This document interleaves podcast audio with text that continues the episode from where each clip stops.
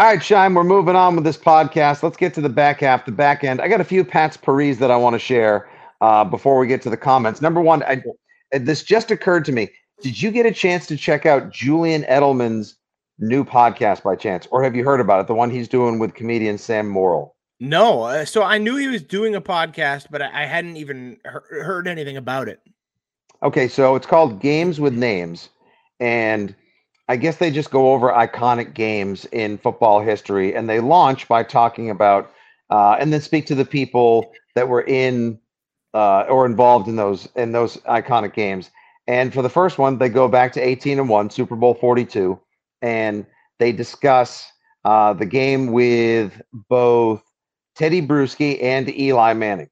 And my favorite part was Julian Edelman talking about he only spent 2 years, or actually a year and a quarter, around straight cash homie himself, Randy Moss, before Moss was traded following the Dolphins' Monday Night Football win for the Patriots in 2010. Moss was traded after he groused that he wasn't getting his new deal, and they were changing the offense with Hernandez and Gronk at that time. He said that all the time that he was there, before the Patriots moved on from former defensive coordinator Dean Pees, and he ultimately went to the Ravens, he said that Moss used to always bark at and bitch at Dean Pees about Dean Pees' defensive play call at the end of Super Bowl 42.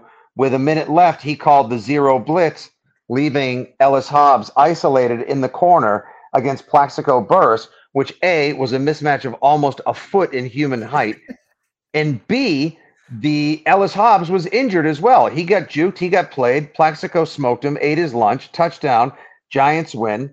Ultimately, the bombs aren't completed to Randy Moss from Tom Brady, and the greatest season that almost was, never was. And I got to be honest, this again does not play into the "you Pats fans are never happy. You know, you have so many good things, you get so many nice things. Take the L, you know, be humble, you know, be happy with what you got." I took this weirdly perverse satisfaction in knowing that obviously teammates weren't, but I'm not one of the only ones out there who still to this day has that effing play call stuck like corn in his teeth. Like it is just a nut or a seed. It's like a sunflower seed in the back of my throat, and I've never been able to cough it up and cough it out. Not the whole game.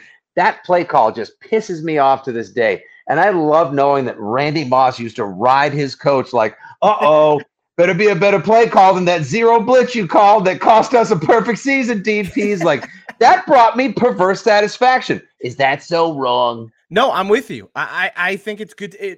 Football players are just like us. They're people of the game just like us, and they have things that grind their gears just like we do. And I think that's the perfect example of that.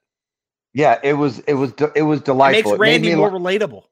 It does. It makes him human. Exactly. Yep. Like these guys who we collect the trading cards of, wear the jerseys of, draft in our fantasy teams, cheer for, defend, cry over, tell our kids to watch. You know, almost dare to use as role models. Like they're people too. They don't do more than just drive to work, use the bathroom, pay taxes. They get upset about this stuff as well, just like the rest of us. And to know that that still is stuck in his craw, that he's got long lingering frustration over it and used to bitch at his actual defensive coordinator and coach about it. I don't know. It made me bizarrely happy as well. Imagine that they're just like in practice one day and Dean Pees says something to Randy after a play and he goes, "Dean, go call an all blitz ISO." Dean, why don't you go call another zero blitz, you putz? And if anyone deserves it, it's Randy Moss. He caught a touchdown with 2 minutes left to put the Pats up 14-10 after an all-day struggle where the Giants' NASCAR formation was just absolutely ass-blasting the Patriots' offensive line. They should have been able to, if they were the greatest team in history, they should have been. Oh, for God's sakes. What if they don't? You know what? Forget about the Tyree catch. What if they don't call the zero blitz and they make the Giants grind their way into the end zone or actually stuff them? Yeah, right. Imagine that. What if they don't call that stupid zero blitz, which I remember I'm not sure if I heard it from Teddy Bruschi. I think Junior Seau was trying to wave it off. None of them wanted to do it. Yeah. Oh, man.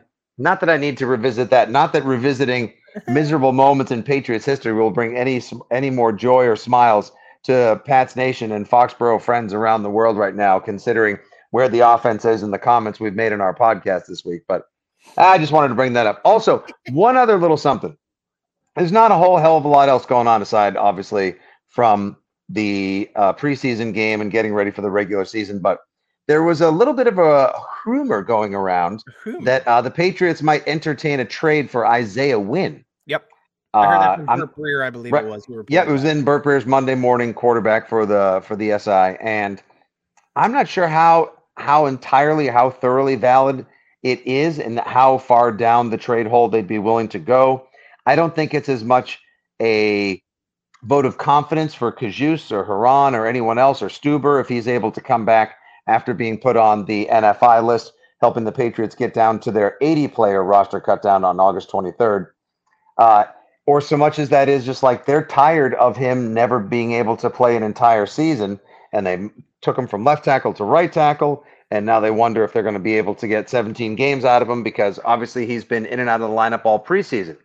So it made me wonder, with talk of Mike Gesicki possibly being on the trade block in Miami, and each of them being due around $10 million this season. That's Gesicki's franchise tag, the talented, not great blocking, more sort of an athletic move tight end for the Miami Dolphins, who they might be willing to move on from because they've played him a lot this preseason. And Isaiah Wynn, who's on his fifth-year option for $10.4 million, I believe. Yep. Let's play the Rob Bradford WEEI doc game. Who says no to this trade? Isaiah Wynn for Mike Gesicki. What do you think? The Patriots say no to that, or I'm sorry, the Dolphins say no to that trade. And I think it's for one reason in particular, because their tackles are kind of all set at the moment. They have Teron Armstead at left tackle. Yeah, Teron Armstead's good. They just paid him a ton. And then they have Austin Jackson, a 2020 first-round pick at right tackle, who they're still trying to make sure is pretty good and can actually play tackle. And so I don't think they would want to bring in another first-round tackle with a lot of questions. Would it be nice to have Mike Gesicki on this team? Sure. But if Belichick really thinks his team can compete, I doubt he makes that kind of trade with Miami if he thinks it'll help Miami in any way. And B, I just don't think Miami would want Isaiah Wynn, to be completely honest.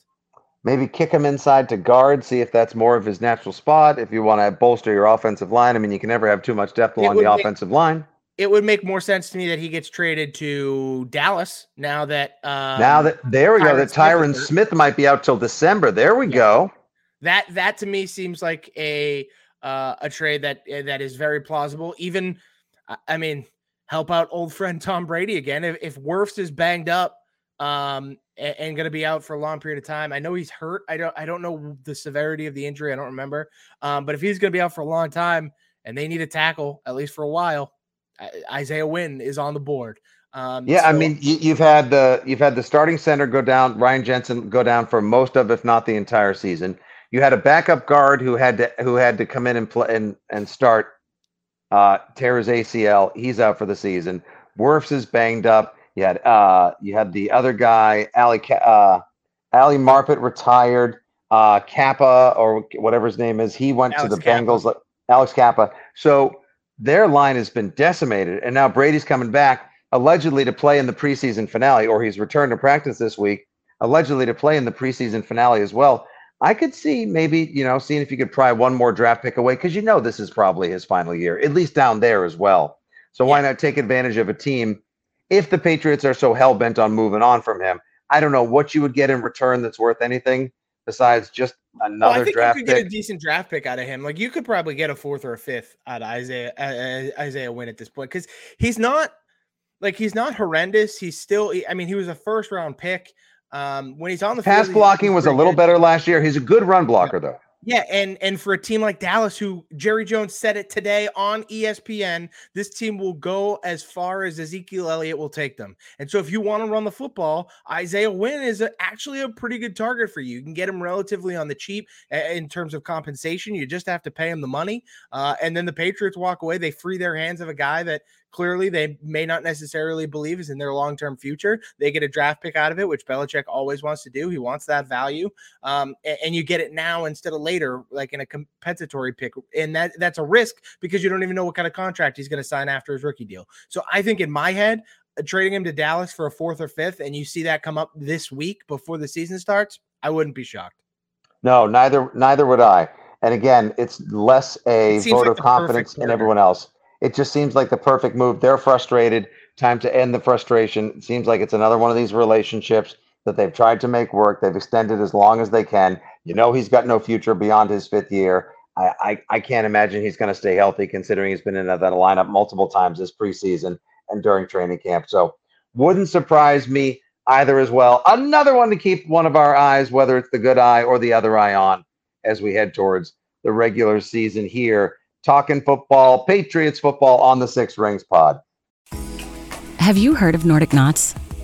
The Scandinavian rug company that has become the insider brand gracing some of the most beautiful homes around the world.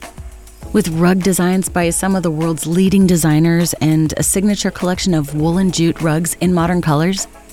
But Nordic Knots is not just about great design. Their mission is to make quality rugs that last, with no compromises.